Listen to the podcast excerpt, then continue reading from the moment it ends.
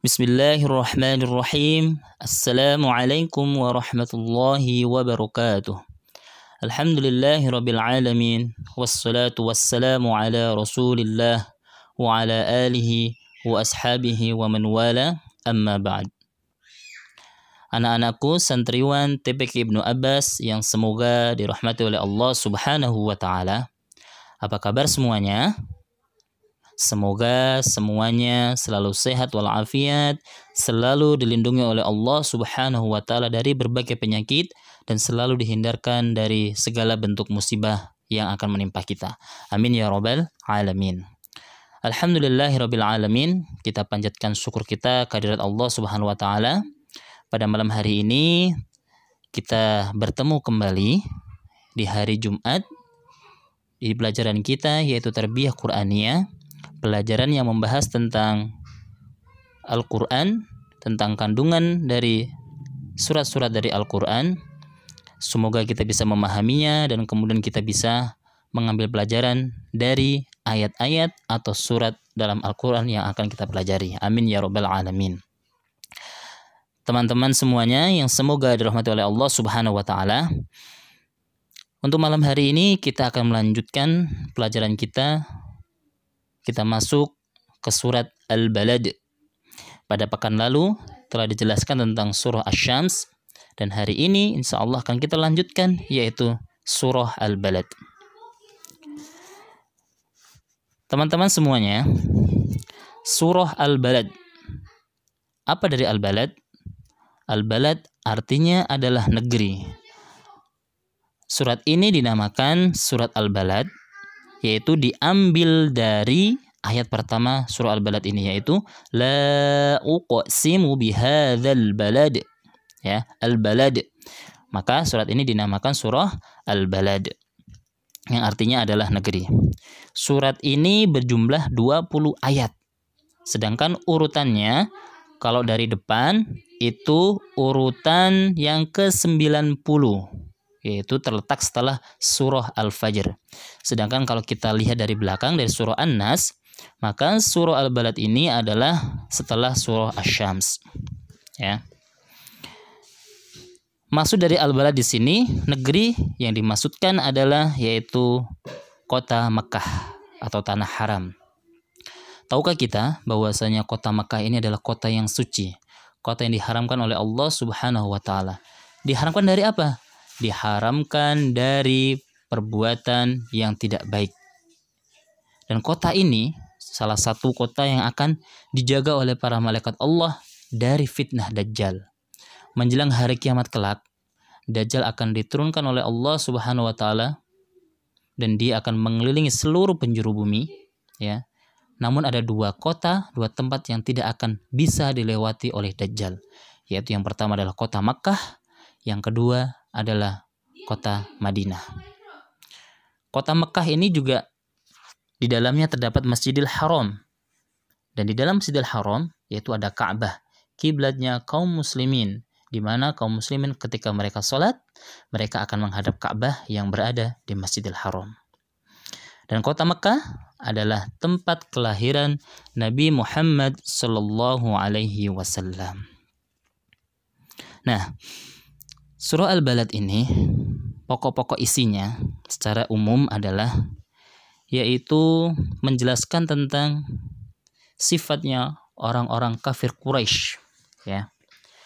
Orang-orang kafir Quraisy sebelum Nabi Muhammad Shallallahu alaihi wasallam diutus mereka selalu membangga-banggakan harta yang mereka miliki. Mereka selalu membangga-banggakan jabatan yang mereka miliki. Dan mereka menganggap bahwasanya jabatan, harta itu akan menolong mereka. Itu akan menyelamatkan mereka. Padahal tidak, ya. Harta, jabatan itu tidak akan menyelamatkan seseorang ketika harta tidak dilakukan atau tidak dibelanjakan di jalan Allah Subhanahu wa taala. Itu yang pertama. Sedangkan yang kedua, ya, kandungan dari surah Al-Balad ini adalah Allah menciptakan manusia itu dalam keadaan susah payah. Maksudnya adalah supaya mereka berjuang menghadapi kesulitan. Jadi kalau kita mau sukses di dunia ini ataupun nanti di akhirat kelak, maka kita harus berjuang sekuat tenaga. Ya. Ketika kita pengen berhasil dalam ujian, kita harus belajar. Ketika kita ingin selamat di akhirat kelak, maka kita harus bersusah payah dengan menjalankan perintah Allah Subhanahu wa taala dan meninggalkan larangan Allah Subhanahu wa taala. Itu pokok yang kedua. Sedangkan yang ketiga, ya, Allah Subhanahu wa taala menunjukkan dua jalan di surah Al-Balad ini. Yang pertama adalah jalan kebajikan dan yang kedua adalah jalan kejahatan atau jalan kebatilan. Apa jalan kebajikan tersebut atau jalan kebaikan? Yaitu ketika seseorang diberikan harta oleh Allah Subhanahu wa taala, hendaknya dia menggunakan harta tersebut di jalan Allah Subhanahu wa taala. Apa contohnya? Yaitu dengan cara memberikan makan kepada anak yatim, terutama apalagi kalau masih ada hubungan saudara pada kita. Ya, kita menolongnya, membiayainya, memberikan makan dan juga menolong orang-orang miskin memberikan makan, memberikan mereka pakaian, kemudian juga kita memberikan pekerjaan kepada mereka. Dan ketika kita memiliki harta juga, maka jangan lupa kita untuk memberi makan pada orang yang kelaparan. Berapa banyak di sekitar kita orang-orang yang masih sangat kelaparan. Alhamdulillah, kita masih bisa makan tiga kali sehari atau bahkan lebih dan mungkin kita bisa makan beraneka ragam dengan sesuai keinginan kita. Namun kita harus ingat bahwasanya di luar sana masih banyak saudara-saudara kita kaum muslimin yang mereka kelaparan, bahkan mereka tidak mempunyai makanan untuk mereka makan sedikit pun. Maka ketika Allah memberikan harta yang berlebih, jangan sampai kita melupakan orang-orang yang membutuhkan karena di dalam harta kita itu ada hak harta bagi orang-orang miskin atau fakir. Kemudian, adapun jalan yang kejahatan adalah sebagaimana yang dilakukan oleh orang-orang kafir Quraisy tadi, yaitu mereka berbangga-bangga dengan harta yang mereka miliki. Mereka berbangga-bangga dengan jabatan yang mereka miliki dan mereka lupa bahwasanya semuanya itu tidak akan pernah menolong mereka, tidak akan bisa menyelamatkan mereka kecuali harta tersebut ya jabatan tersebut digunakan untuk Islam dan kaum muslimin. Dan yang ketiga ya bahwasanya kandungan surah Al-Balad ini dan ciri-ciri orang-orang yang beriman ya. Ciri-ciri orang yang beriman mereka adalah orang-orang yang di atas tadi yang disebutkan sama Ustadz yaitu orang-orang yang menginfakkan hartanya di jalan Allah Subhanahu wa taala. Maka mereka disebut ashabul yamin, golongan kanan, yang mana akan diselamatkan oleh Allah Subhanahu wa taala dari panasnya api neraka. Sedangkan orang-orang kafir, orang-orang yang tidak beriman kepada Allah Subhanahu wa taala, mereka disebut dengan golongan kiri, yaitu golongan yang akan mendapatkan siksanya Allah Subhanahu wa taala.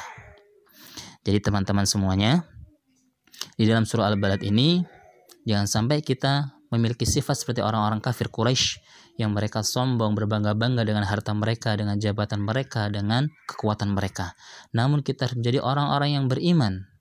Orang-orang yang beriman yang selalu menginfakkan harta yang kita punya di jalan Allah Subhanahu wa taala. Karena apa?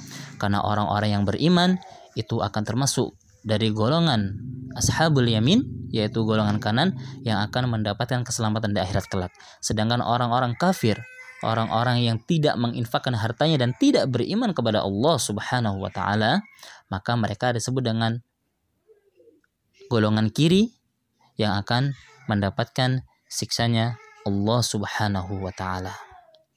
Demikian secara umum gambaran dari surah Al-Balad Mudah-mudahan kita bisa memahaminya dan kita termasuk ashabul maimanah yaitu golongan kanan bukan termasuk dari ashabul masyamah yaitu golongan kiri bersama orang-orang kafir. Demikian dari Ustadz, mudah-mudahan bermanfaat.